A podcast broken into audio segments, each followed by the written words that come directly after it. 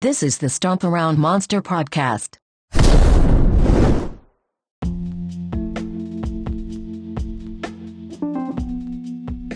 Hello, everybody. Welcome to the Stomp Around Monster Podcast. I'm Colin, And I'm Zach. and today we're talking about Godzilla versus the Sea Monster. Also known as Ebirah Horror of the Deep. I don't know, it's interchangeable. I think the new I think the international title is Ebirah Horror the Deep. It's one of those things like Godzilla versus Monster Zero. Yeah, I kind of just generally I'll uh what I'll do is whenever I do the intro, I'll just say whatever the, the prominent cut name is or the the English cut. Yeah. I mean, I because I like with Monster Zero, I grew up with it being Monster Zero and not Invasion of Astro Monster. What the hell is Astro Monster? Who is like what is that? Anyway, enough about a good movie. Let's talk about Ebirah. Oh my god. Yeah, so uh, like I was telling you before we started recording, like I I and it, I remember this movie just being kind of okay watching it as a kid. And and for the past, you know, little while we've been doing this show, any of the movies that we've watched I have remembered not liking that much and enjoyed them more like upon, you know, a more recent fresh viewing. But this one, oh my god, I just had such a hard time sitting through it. Yeah, I, I gotta say it's a very slow and I don't know, it's kind of boring. Kind it's it's kind of boring to watch the island arc, the island adventure of a bunch of random guys stranded on an island. I mean, and then Godzilla's taking a nap in a cave across the street. Yeah, and I mean it, it's like that for these next three movies. Although I will say, uh, you know, the, the, we're getting a little ahead here, but the one that comes after this is uh, Son of Godzilla.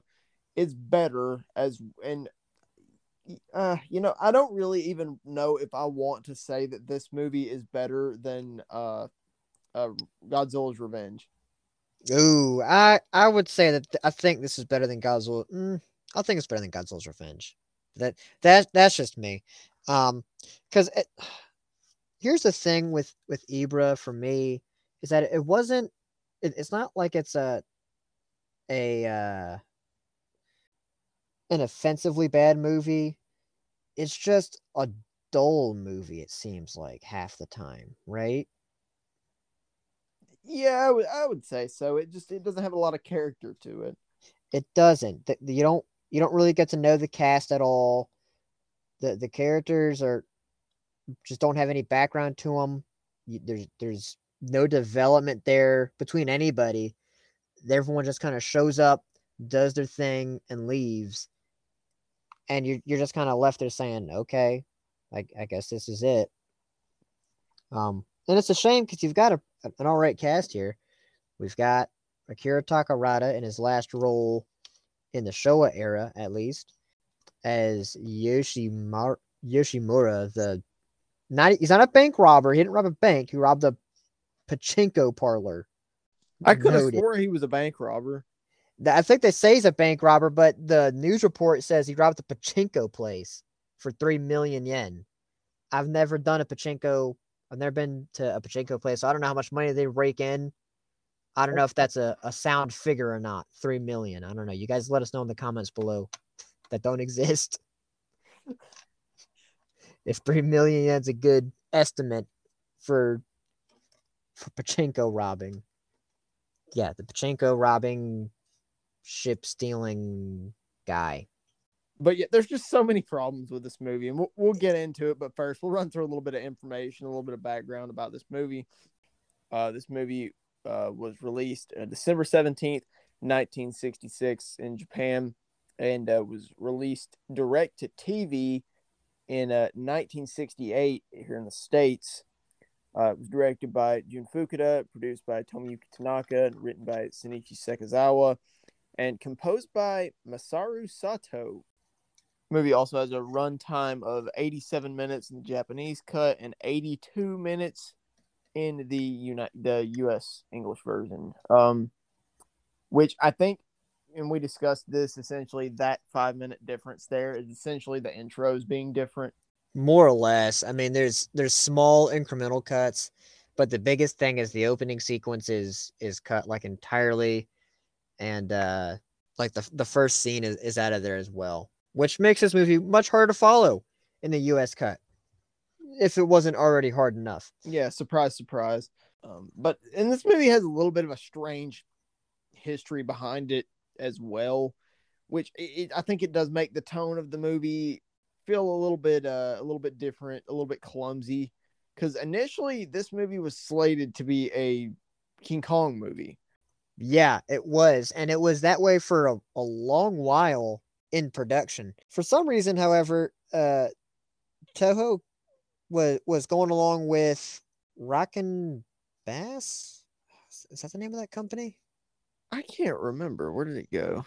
Uh, it's Rankin Bass because they they did the King Kong TV show though, which I don't know if that was a popular show at the time. I, I that I, I couldn't tell you.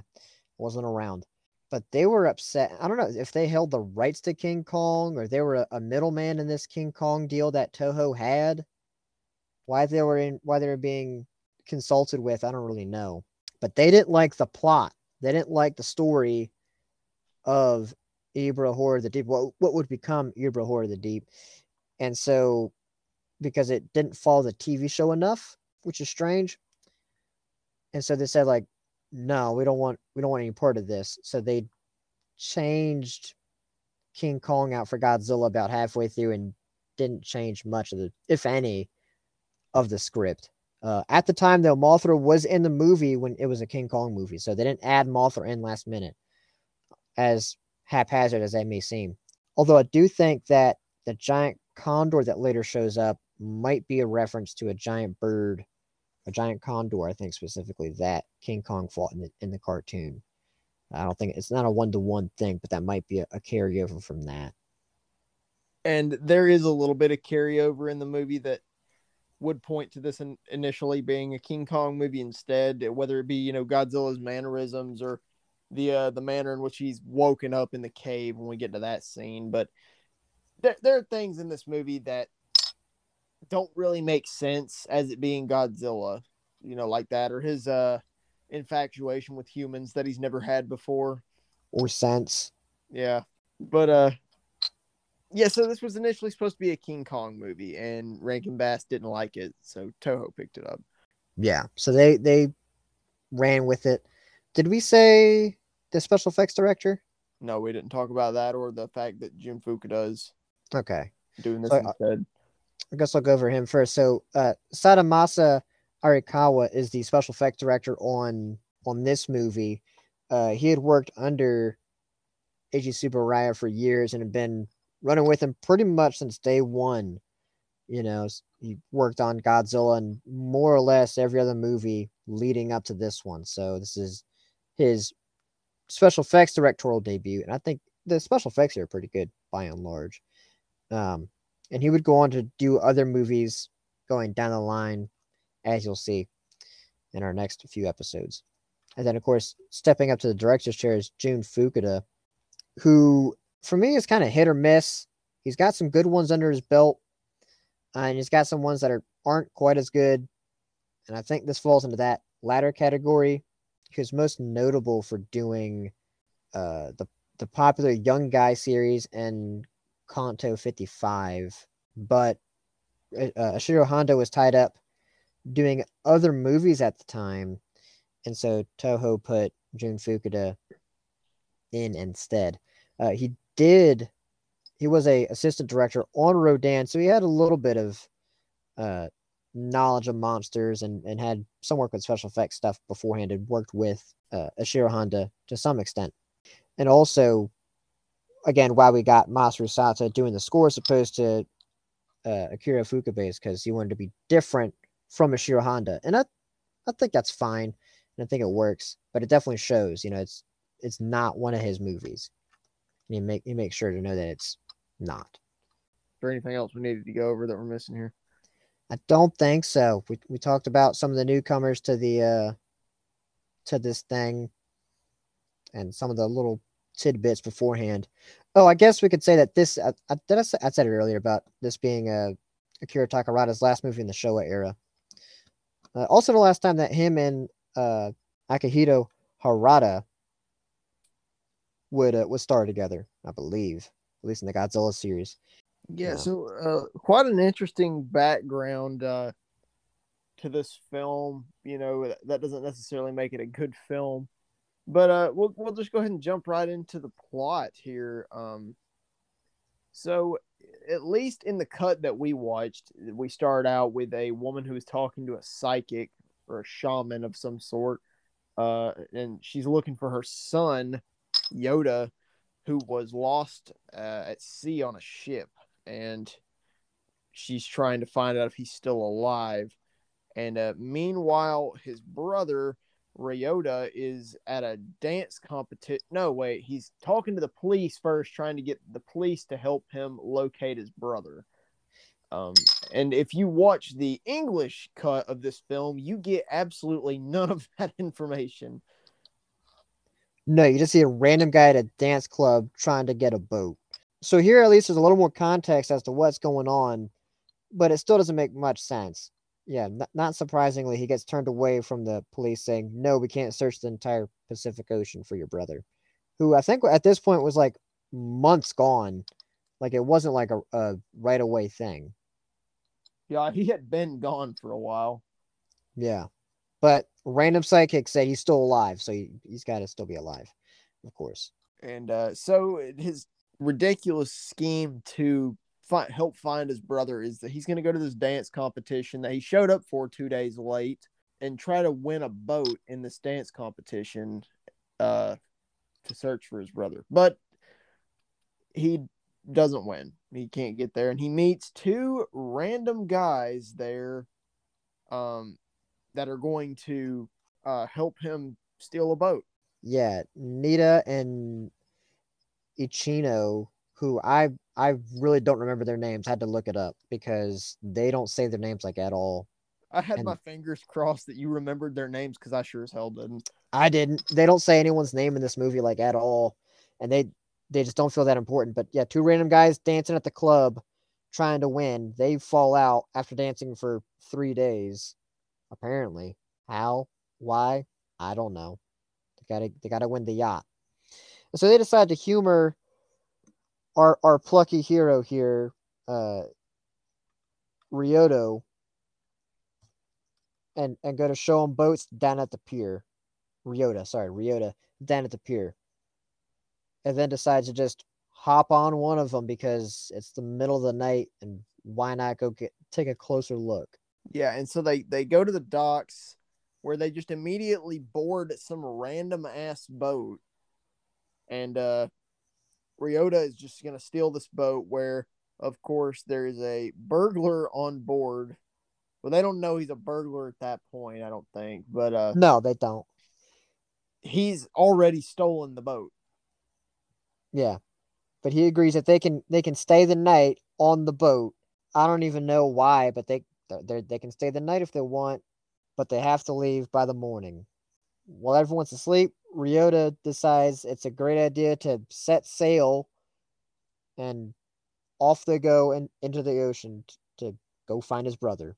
which and I know like social norms change and things, but I, I don't know if at any point in time it's ever been common to m- meet three random ass people and just all spend the night together Yeah, on this boat. on a boat, nonetheless. While you've got your loot from the pachinko parlor you just robbed. And I think they do say he's a bank robber over the radio, like we were talking about. But yeah, it says in the news headline on the, the paper, pachinko parlor. Pachinko. Yeah. So yeah, drop in our non-existent comment section if that's a reasonable uh, three million yen. three. I think it said three million yen at the. That's a reasonable parlor. amount for a pachinko parlor to have. Yeah. So, our everyone else wakes up in the morning to find that they're in the middle of the ocean and that no one else on the boat, including Yosh Yoshimaru Yoshimura Akira Takarada, who I'm going to refer to as Akira Takarada for the rest of this video or in uh episode because I'm not going to remember his character's name. It's Akira Takarada, okay? Maybe if they'd have said it like four or five times and like really pounded it into my head, I would. But they didn't. I would. I might even care, but you know, I, I don't. I don't. Yeah. Right. Akira Takarada's character, the bank robber, decides, or Pachinko robber, one, stole this boat, but two, doesn't know how to sail. No one else knows how to sail except for Ryota, so they all just go along with his his plot, his scheme to go find his brother and aimlessly search the ocean. They have no direction, no heading, they're just looking. And uh, of course, like all good movies where they steal a boat, uh, there's a giant storm, and they are uh, they run into uh, a giant claw in the middle of the ocean that cuts the boat in half. Yeah, and that that scene's actually pretty good when when Ebirah first kind of shows up and, and takes out the boat. It's kind of cool because the, the storm's going on, the giant claw comes out the water. It's it's kind of a cool scene. Yeah, right? like the, the storm scenes are done well, and you know, like I said, this movie doesn't necessarily have bad special effects, or at least until we get to the ping pong scene where they're just battering rocks back and forth. But that's a little later on. Yeah. Oh, we didn't we didn't forget uh we forgot about the fake gun that Akira Takarada used to to rob the the pachinko parlor there. Yoshimura. Oh yeah, it broke when I picked it, broke. up. Yeah. So at when the ship is is taken out by Ebirah, he also loses his uh his three million yen in the suitcase. It's all all gone. But he's kind of a weird character here too, because he just blows it off. Usually in these types of movies, when they got like a, a greedy kind of robber guy or whatever, usually like that's all they care about, right? Is the money. Here he like blows it off. He's like, eh, no use on this island, so I don't care. Interesting. I don't think they were going for for a plot that deep and character development that instrumental to the story here. No. So they yeah, all they uh oh, I'm sorry, go ahead. Oh no, you, no, you, you, you take it. Okay. I don't alright. want it.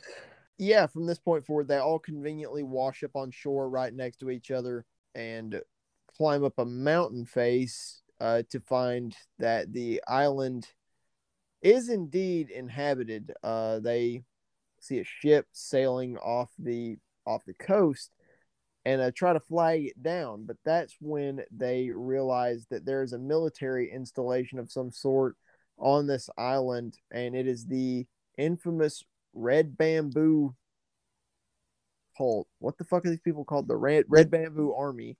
Yeah, the red bamboo. Yeah, uh, this is another just completely out of left field thing in this movie that we both were like, "What the fuck is this about?" But yeah, the the Red Bamboo Army have have taken over this island and they're spraying this yellow liquid into the ocean to keep Ebirah at bay or control him. I don't really know how you control a giant shrimp with a with red with a, a yellow liquid. I I think it just wards him off. Like he don't like it, so he just stays away from the from the yellow whatever it is, uh, the yellow spray. Yeah, so there, there's terrorists on the island because Yeah, and they have also kidnapped a lot of the inhabitants of nearby Infant Island because again, this is just that weird archipelago of islands that don't exist. Because what is the name of this island? This is called. I'm pretty sure they said it's Devil Island. Devil Island. I couldn't remember. I knew it was something ridiculous, but like, yeah. Yeah, But they've also uh, kidnapped the the inhabitants of uh, Infant Island and are forcing them to help make this yellow stuff to help ward off Ebirah. And it looks uh, like they're squeezing lemons it- in there. It does because isn't there like a scene where they're turning like a big like like a, grinding stone thing? giant grinding stone thing. Yeah. And at first I'm thinking, oh, here we go again. More juice. We're, we're back to the juice, right? Just when we thought it was gone. But no, they're making it's still kind of juice. It's like I, whenever I was writing down the show notes, where are my notes? I only wrote down a couple of notes, but I wrote down here it is: forcing natives to make shrimp piss. Pretty much. And as, as the inhabitants there the, are getting littered off the boat, a few of them try to make a uh, a run for it and get gunned down and or eaten by Ebirah. Who, which is also strange. I, I think that's the only monster that has eaten somebody in the in the Godzilla franchise up to this point. Because I know, Yeah. like, uh, uh, doesn't Baragon eat people in? I think. Baragon does. I think Varan does, but they weren't in the series yet. And that those those scenes in particular, that stuff's not shown in the in the movies, in the Godzilla movies at least. Here in this this little series, uh, no. So it's the first Godzilla monster to to eat a person, and it's a shrimp. I don't know why they they did it to make him seem a little more intimidating because a, a giant shrimp monster isn't very intimidating. And he has no special powers either. He's just a big shrimp or lobster or whatever the fuck he's big supposed big to be. crustacean kind of. I mean, the name Ebirah definitely evokes shrimp, Ebby. Um, but it's it's not just a shrimp. If you look at him, he's got he's- he's kind of like a shrimp. He's he's kind of like a mo- like a lobster, kind of a I don't I don't know thing, crustacean thing. Yeah, because he has characteristics of several different crustacean. Because he has like a lobster tail, a shrimp body, and you know how he has one large claw and one small claw like a crab. So I think that's kind of what they were going for. Yeah, it looks cool. I mean, it it's, It it's is. it's a cool looking cool looking monster you know uh i just think coming from like the last movie where where the earth was threatened by king Ghidorah, Ebirah's um not not exactly a threatening foe comparatively. It's hard to it's hard to follow that up. What is the girl's name? dio. Yeah dio happens to escape their uh the red bamboo's evil clutches and joins our, our plucky group because they say they're friends Oh yeah, there's that. Again, it's just some of the most cringeworthy dialogue on the planet where they're like, "We friends, we're friends." Like they're trying to talk to her like she doesn't speak English. and she's like oh i she's like oh i speak perfect japanese I'm like oh all right and so now now the plot revolves around them trying to free free the infant islanders from the red bamboo but while they're trying to hide from the red bamboo chasing them because they all get seen we all hide in a cave and there lies godzilla taking a nap in a cave and I think this is some more carryover from this originally being a King Kong movie, or at least the first like instance of it that I remember. definitely He gets awoken after they make a lightning rod to strike Godzilla and wake him up. Yeah, It's with the storming. sword that they found just lying on the on the cliff top when they were climbing up. There was just a sword there, which apparently came from Infant Island, but no one from Infant Island's ever had a sword. They had like Yeah, spears not like a sword, so I don't know. Okay, sword. Yeah, and then he, he thought there were cannibals on the island. That's what. It Yeah, was. he kept saying they were cannibals, and I'm like, where's this coming from? This is sword. What does that mean they're cannibals? I don't know, man. That guy needs to get it through his head. Like, you know, not all islanders are cannibals. Jesus, dude. Nita, if that's your name, because I don't remember. they're they're kind of the same. Uh, and so they they decide to sneak into the base as a bush, and it works it like I I don't know if they're trying to be serious with it or not, but it's just a funny scene. It just doesn't make any sense. They're just sneaking in with like a it's just some like leaves, some some branches kind of weave together, just slowly crawling up to the the base. So they sneak into the base. Yoshimura is also the master of lockpicking because he makes a skeleton key out of like a piece of metal or something on the on the on the boat ride over and is able just to lockpick into this giant gate why it's got a little keyhole on it i don't know but it does In the interest they- of forwarding the plot, it has a lock hole. it has a lock pick. so they they sneak into the base they they stealth all the way in right and then of course they find a vault so we've got to break into the vault. So Yoshimura's over there cracking the safe code, figuring it out, open the vault, and the treasure they find is a nuclear reactor because they're making atomic weapons here because Oh, I didn't think they were actually making atomic weapons. I thought they were making heavy water for the manufacturing of. maybe they were just making I think it was just heavy water. So they said heavy water, but so I guess they tried like I'm I guess they implied they were doing other stuff there too, but yeah, mainly only making heavy water. Yeah. Yeah, and fact check me on that. I don't really know anything about nuclear physics. or I don't anything either. Like that. I don't really know if that's even plausible for them to like manufacture there. I have no clue. I, have I have no clue. I don't even know what makes water heavy. I I'm not the guy to ask. But they're making it. And so they they neatly close the safe and and walk out of there pretty much until they get caught at the last minute where they they throw the smoke grenade at him. They they run off. It's all, you know, I I would say lack of a better term like Scooby Doo-ish, you know. I think that a lot of these movies from this time period are kind of Scooby Doo-ish. a little bit, but this one kind of comes off like the I want to say the worst but the hardest on it, right? Where they really lean into that. So they they half of them make it out of the base. Uh Akira Takarada's character, Dio. Oh, Dio's played by Kumi Mizuno, by the way. Sorry. That was one thing we didn't notice it. We didn't uh, mention either. She got put in pretty much like last minute because the actress who was playing Dio got sick with appendicitis and had to drop off the project um, like last minute. So she's just kind of thrown in here. She does a good job as Dio. But anyway, so them them two make it out, and one of the college guys who were not really uh Ryota's friend, but one of Ryota's friends, right? Ryota gets caught up in a weather balloon and flies away to Infant Island somehow. I I don't even know how, but he does. He just does. And then the the bumbling comedic guy gets caught.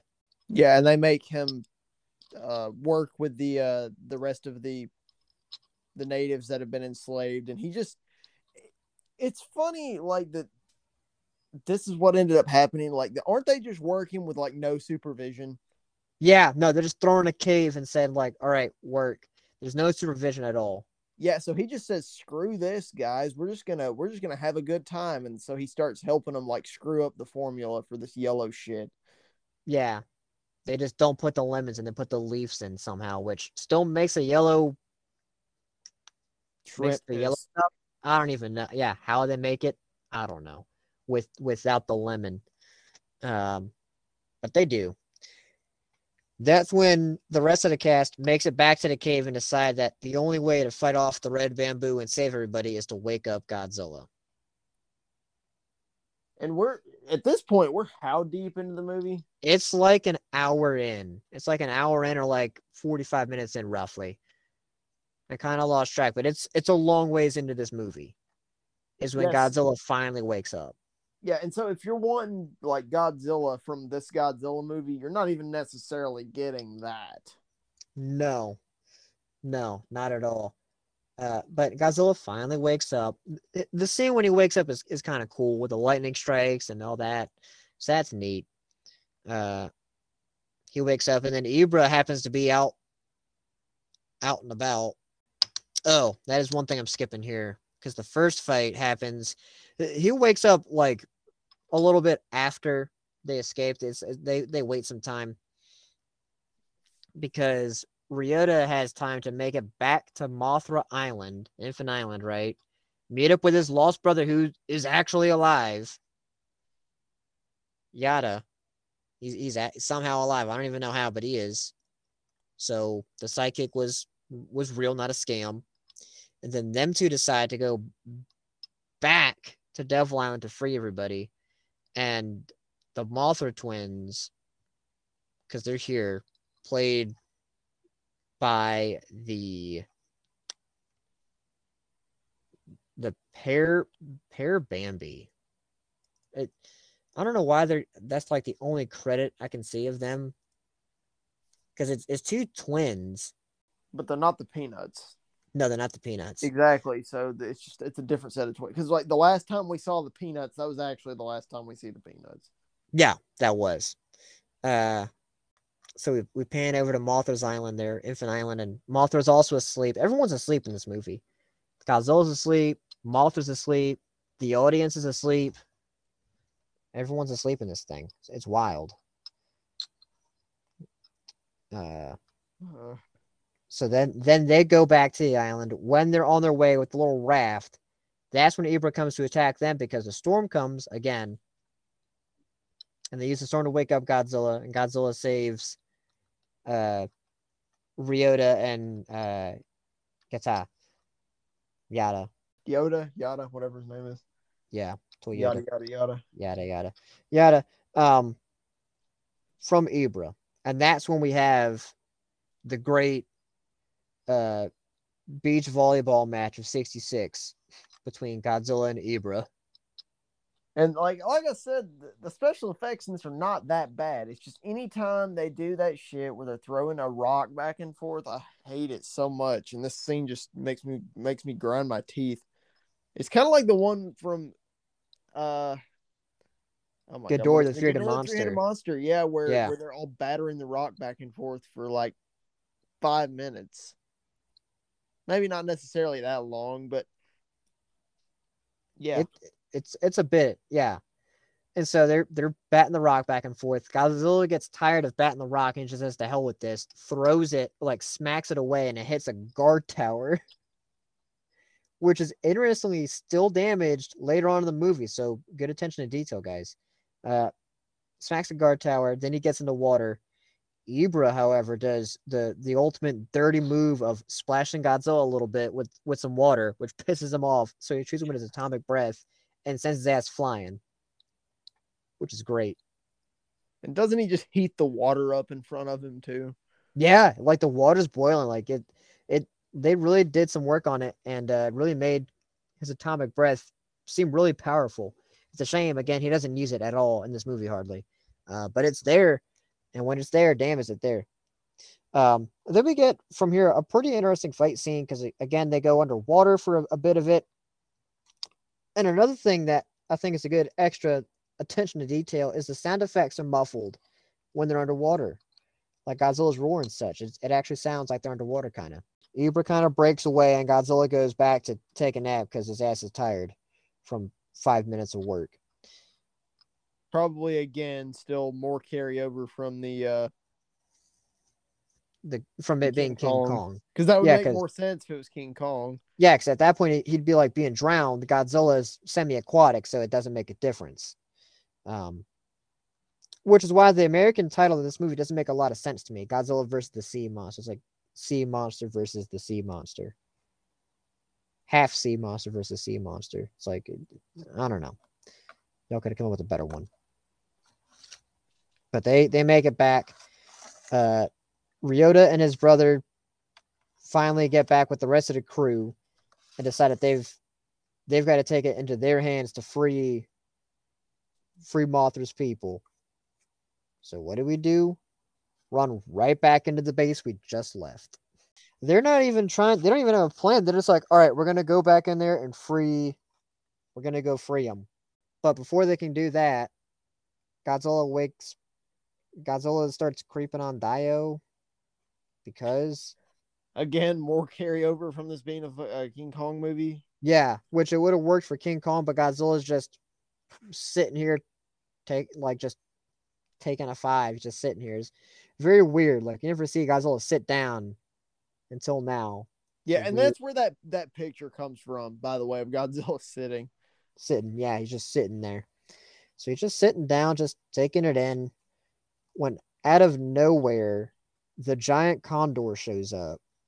Now, you know, the giant condor is kind of one of the meme monsters of the franchise.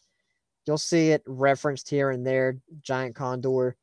Uh, this is where it's from. Really, the giant condor is just a modified Rodan puppet from one of the prior movies.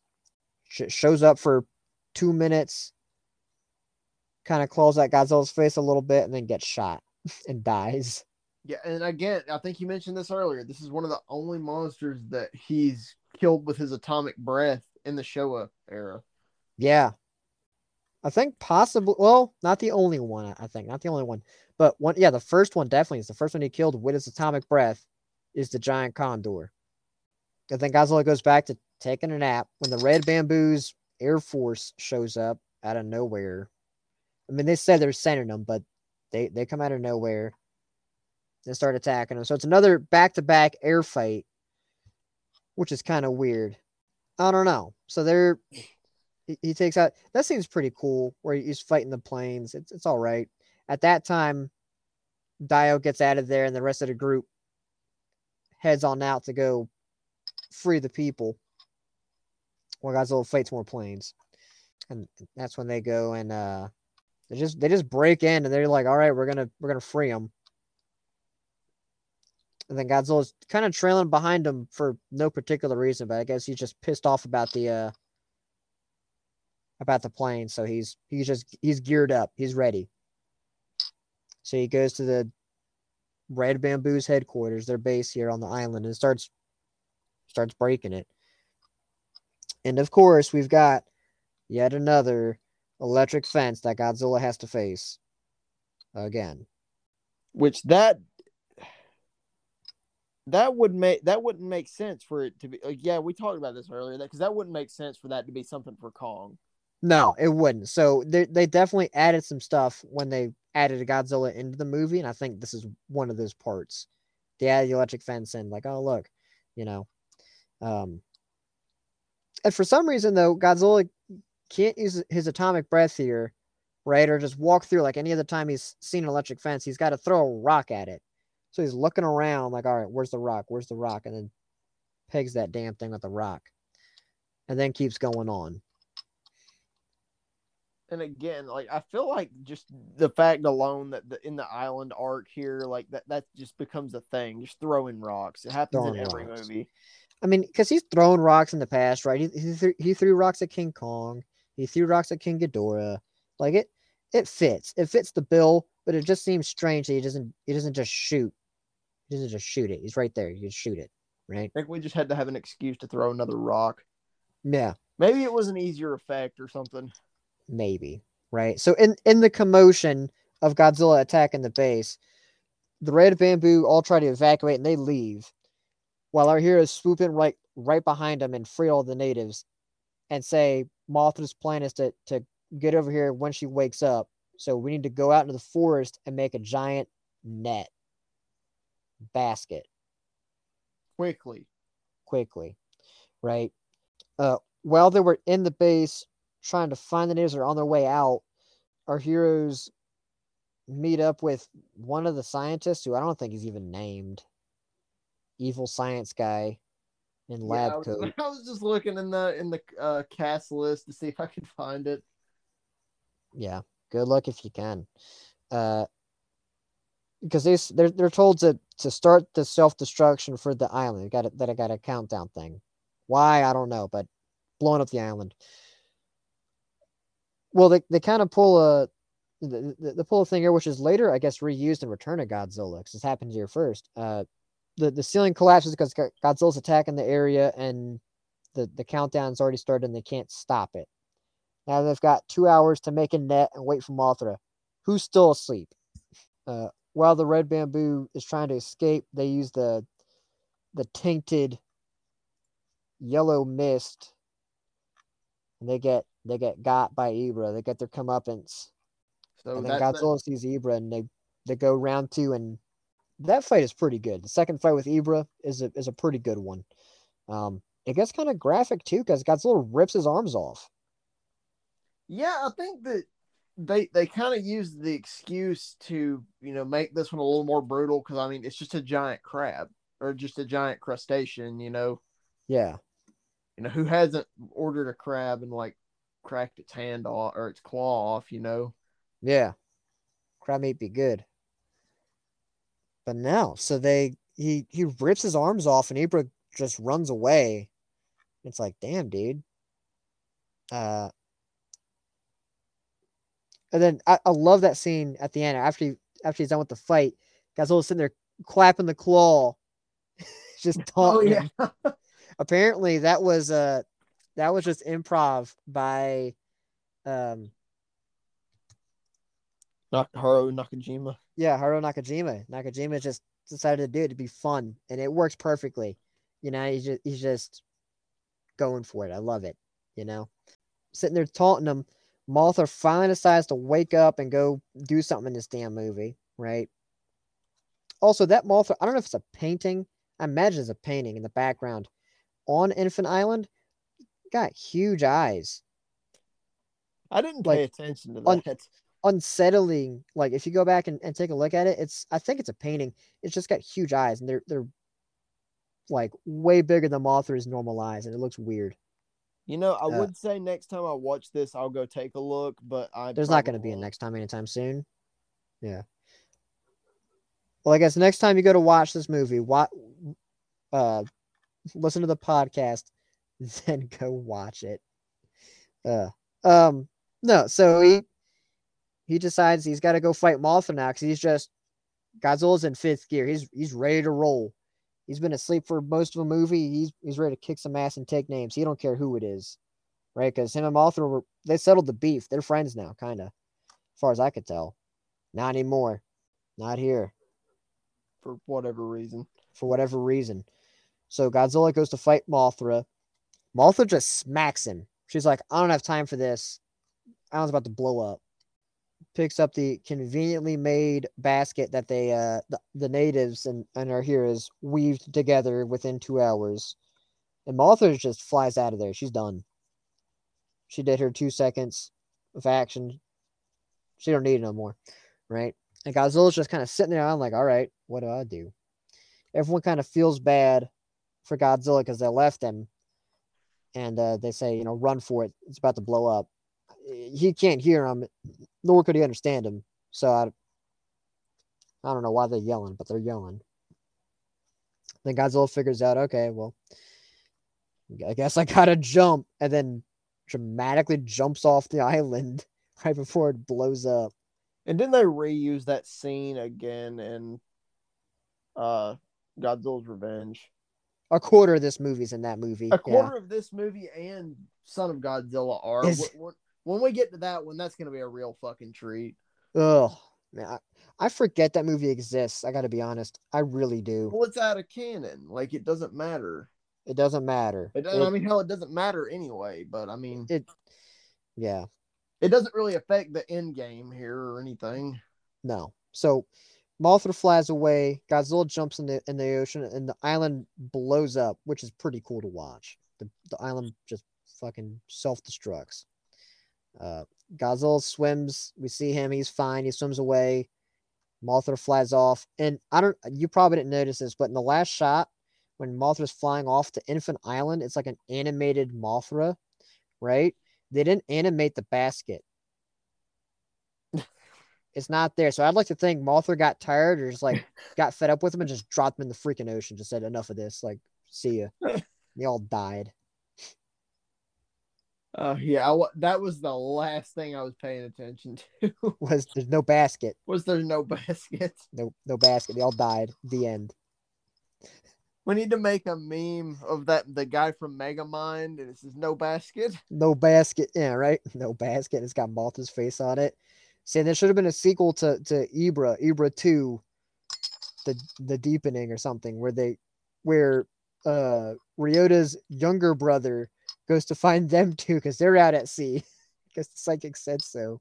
We need to have a uh Ebirah Horror of the Deep to The Trench. The trench. Ebirah versus the Meg. I think Ebirah would win. Ebirah totally win against the Meg. I hope so. Uh, that's the end of this. That's the end of the movie. I guess we'll get into some final thoughts then. We'll we'll just tear this thing apart. Yeah, go for it. I guess to start out, I'll, I'll go ahead and say what little I have good to say about this film, and that's that I love Ebirah. Like I think I think it's a it's a you know a fun monster. There's nothing really special about it though. I mean, it's just a giant crustacean. It definitely would have been more fitting for a King Kong film. Uh, you know, Uh, Kong over the years has fought, you know, all manner of just, you know, giant animals, you know, not necessarily anything with a, you know, a, a great amount of power or anything or these strange special abilities. But I loved Ebirah. You know, I was I was happy to see uh Ebirah's little couple little scenes in uh Final Wars when, whenever we get to that one, even though they're they're kind of stupid and dumb. Uh, you know, I've I've just always had kind of a soft spot for Ebirah. It's just it's unfortunate that this is the the origins of Ebirah, and you know, film's just not that good.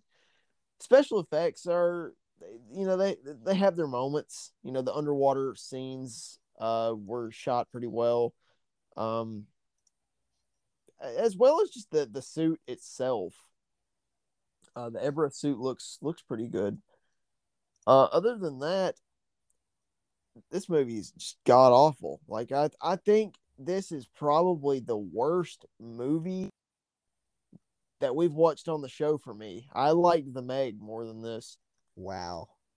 I would definitely give the Meg a higher rating than this. The, the plot just doesn't really make any sense. Which you know, g- generally I'm pretty liberal on my rating when the plot you know has you know a few a few holes in it. You know, because movies of this time period, especially of this franchise, that becomes pretty commonplace for the plot to just not really make a whole hell of a lot of sense. But here it's just so bizarre. You know, it just this guy meets two random people that take him to the docks to get on a boat, you know, for him to go look for his brother. And then there's a bank robber that robbed a pachinko parlor. And uh yeah, it just goes further and further out of left field. Plus, like we were talking about this earlier, the suit, the Godzilla suit in this movie just looks like shit. This has got to be one of the worst suits in the franchise. It just this is Froghead Godzilla, isn't it? No, that's the next one. Yeah, that's the next one. I'm thinking this is Muppet Head Godzilla. He, he's not. He's not full. He's not full Muppet yet. I, I think the head looks all right. Um, because it's a weird Franken Godzilla. Well, it's not quite Franken Godzilla because I think this 66 was Dyson. That's not Dyson. So, oh, it is. Yeah, it's the same. So it's the same suit from Invasion of Astro Monster, but they put a new head on it. Cause it just yeah, it looked like the suit had been used before. Like it was not quite falling apart. Like eventually it'll get to it'll get to that point, but I don't know. That this just movie just didn't really have a whole lot of redeeming qualities about it. I'm gonna give it a three. I don't even, and that's just me being really, that's me being generous. Because when I initially thought about like what am I gonna rate this movie, I was gonna give it a two, but I'll give it a three just because it does have a few, you know, decent aspects, and I love Ebirah. Ebirah's a, a pretty cool monster, and you know this is one of the only places where you're gonna get to see Ebirah. No, fair enough. Um, I this movie to me is just very okay. It's not it's not like the worst thing for me for me personally. I it's just so unoffensively bad, right? I think the story is is out there and nonsensical, but not in a fun way, in more of a random, like, okay, we're just we're just doing this, right? Sort of way. It just to me it just doesn't doesn't work so well. There's there are things I like though here. I do like the special effects. I think they were done pretty well, right? Uh, Akira Takarada's acting in the movie is good. His character is kind of like the background for his character is kind of dumb, but I think his acting is is good. So I still like him in this, right? Um, there's another one. Let's see what what else to say about this thing. Just hard uh, to know, find words. It's yeah, it is. It's it, it. There's so little. It's not like there's not nothing going on. There, there's stuff happening, but it's just not noteworthy. This is a very not noteworthy movie. Uh, it's it's kind of hard to recommend.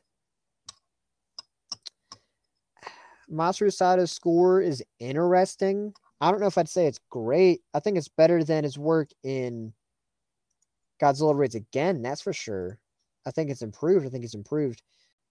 But for me, it's like I don't know, may, maybe a four, four or five, maybe. I think saying five is kind of is kind of much, so probably, probably like a four. It's just, I don't know. It nothing really happens here. Uh, there's there's little to talk about. The story doesn't make a lot of sense. The characters are, are kind of bland. That whole and and I think the the final like nail in the coffin for me personally was this MacGyver esque like ending where they were like, we have to weave this basket. It, it comes out of nowhere. Yeah, Yeah, it really came out of nowhere. Um, but yeah, this movie broke Zach. He can't form words. No. I can't. No, I don't know. There's not much to talk about here. You know, it it it's a movie. It goes on for an hour and a half about. was it better or worse than Sonic? Than Sonic? Yeah, I, talking about like Sonic 2? I haven't seen Sonic 2. I thought you went to go. What movie did you go see today? And you were like, uh, it wasn't good.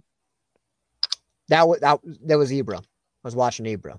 Oh, okay. Watching this thought- movie. that's why my response to that was, did it seem rushed? I, for some fucking reason, thought that you went to go see Sonic 2 today. I don't know why I thought that, but No, I, I that no, I was talking about Ebirah, and I feel like yeah, it sometimes it's weird th- that, that applies here because the plot right is is slow. It's quite a slow moving movie, but then at the same time, the ending, the last twenty minutes of the movie seemed rushed as hell. All this stuff happens all at the same time, and then it's over. kind of reminds me of the, uh, I think probably one of the most infamous movies that had like the plot had kind of a slow burn, and then you get to the end of it and it wraps up in literally like three minutes. Uh, the Cabin in the Woods. Cabin in the Woods, the, and the second scary movie. Mm. Yeah, because like it, for me, it's hard to find things that are like really bad about it, but there's just nothing good, if that makes sense. I don't know. uh, You know, it's it's kind of like this for me. Uh, just the mediocrity of it makes it bad. Fair enough. That's Yeah, that's fair that's enough. what I think. Is is just like it didn't give me any. It didn't give me any enough substance really. But with that, I that that's all I got. Yeah, that's that's all I have here as well. Uh, if you like surf rock and and getting lost in an island for an hour and a half, this is your movie. Or honestly, go watch Matango because that's a that's a better island movie by Toho, I think. It is Um, far better. And I'm gonna say if you're gonna skip any of these movies, I'd say you know if you're trying to get into the franchise and you really you're you're loving it so far and everything, watch it at least once. But if you're gonna skip one, skip this one. This is this is one to put in a skip list, honestly. I would even say watch as bad as it is, watching uh Raids again, get some context and go, wow, okay, when someone says it's a bad Godzilla movie, this is what I can base off of. Like this one, it it's just very one note and uh and boring. Um I think it's worth watching once in your your uh Godzilla journey, if you will, but some people love this movie and good on them, I guess. I don't know. I, I know people love some of the strangest things, so you know, you be you. But this one's this one didn't really do much for me. Not it's not for me. Didn't you say you met a guy in VR chat the other day that like this was his favorite Godzilla movie? No, it was Godzilla versus Megalon. Unironically, uh, he unironically loved Godzilla versus Megalon, and I was like, sure, sure, my guy. Uh, I knew it was just like one of the lesser Godzilla films, and yeah, I was like bewildered by that. because because most most people like that movie ironically because they're like oh it's funny because it's bad he was like no i actually like that movie and i'm like it's okay i no one no one has said this movie is their favorite i mean i've seen it in some of the because i was i was reading through the comments today on the movie because it's on youtube and they're like yeah i love this movie growing up it's my favorite and i'm like did we okay it's it's just I, I don't know it's different. If you want a different Godzilla movie, this is definitely a different Godzilla movie. yeah, this one, this movie built different. It's built different. If you want a King Kong movie with Godzilla in it instead, this is it. Because I think if it was, uh, that's an interesting thing. Like, would it really be that much different if it was King Kong? Would you think this is a better movie if it was King Kong as, instead of Godzilla? I don't know. I, you I know, don't I either. would, pro- I would probably care about it less. Yeah, because I mean, Godzilla is my thing too, right? Exactly. Uh, but the the plot and the structure and the setting, it all it's all King Kong, right? The whole thing. I think this movie could have been a lot better had they at least set the characters up a little better. You know, like the the other two college guys could have known Ryota and like they could have actually been acquaintances and friends beforehand. So there's a little more camaraderie there as opposed to just a bunch of randoms on a boat. Uh the red bamboo, th- there's no explanation of what they're doing or why. They're just terrorists on an island randomly. Um it, it just doesn't make a lot of sense. Uh like they could have even added that into the beginning, like, oh, there's reports of like something happening because Ebirah didn't even sink the first boat, right? Ebirah didn't sink his brother's boat. Ryota's well, brothers, I think at this point it, it was like heavily implied that maybe May- that happened. maybe. But anyway, yeah, that's th- there's just this movie has so many problems. Aside from the fact that the main character's name is Ryota, Ryota and I keep almost calling him Ryoma. Yeah, It's literally is that how you spell it? Is it one letter difference or do you spell it like another way? yeah, that, that's that's Ryoma's name. I mean, that spoiler alert, my my D and D character I based off of Ryoma from Getter Robo, but no one noticed because no one knows that show. Not not even JJ. No, no one picked up on that at all. It, I mean, it's not subtle. He uses twin axes. And that's what Getter Robo does. Getter One uses dual axes. Although I he uses to like God, we're we're gonna have like an episode where you guys have to teach me about mechs and Gundams and all that shit. Cause I that's a world I'm just clueless on. Like my my knowledge of that ex- extends to Evangelion, and that's it. Yeah, I'm I'm I'm all about it. So I, I would love a mech special, mech side side episode, one of these days. I I don't know. I guess that that does it for Ebirah. We we've ranted about this thing about nothing. Pretty much. Okay. I was just gonna add also that this is one of the two um side note that's getting cut in the middle somewhere here. This is one of the few episodes or one of the few movies that appeared on Mystery Science Theater 3000, um, which just goes to show you kind of where this movie falls. Um, however, they didn't uh they didn't get the rights actually. They just thought it was public domain and ran with it. So finding a copy is hard these days, but they circulate those tapes still, so you can find it. Uh, that's if you're gonna watch this movie, that might be a better a better option because you'll you'll have fun with it. Uh, Kind of like I feel like Gorgo's almost the same way. yeah, Gorgo is al- also the same way, also on MST3K. Um, so that that might work. Gorgo is one of those movies though. It's like the X from outer space where I like it ironically. Like I Yeah. I like it because it's bad. Yeah, Like, and at least like Gor- Gorgo is the only monster in Gorgo, and I love the design. But uh, yeah, with with that, I think we'll go ahead and wrap it up here. Um, up next, we're doing uh, Son of Godzilla, which is a slightly better movie. So tune in for that one. Uh, you can get to see you can uh see the uh debut of Minya in the franchise. yep. Little slimy bastard.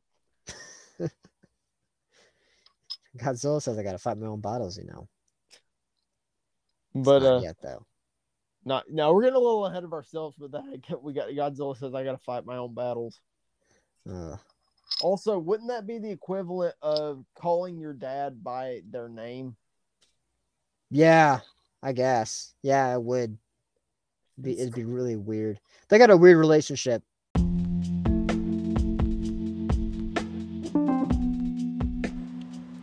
But that's enough about Godzilla's poor parenting skills. Um, yeah, so don't forget uh, to follow us on socials. You can follow us at Stomp Around Pod on Instagram. And uh, come back and hang out with us next time when we cover Son of Godzilla. So until next time, bye for now.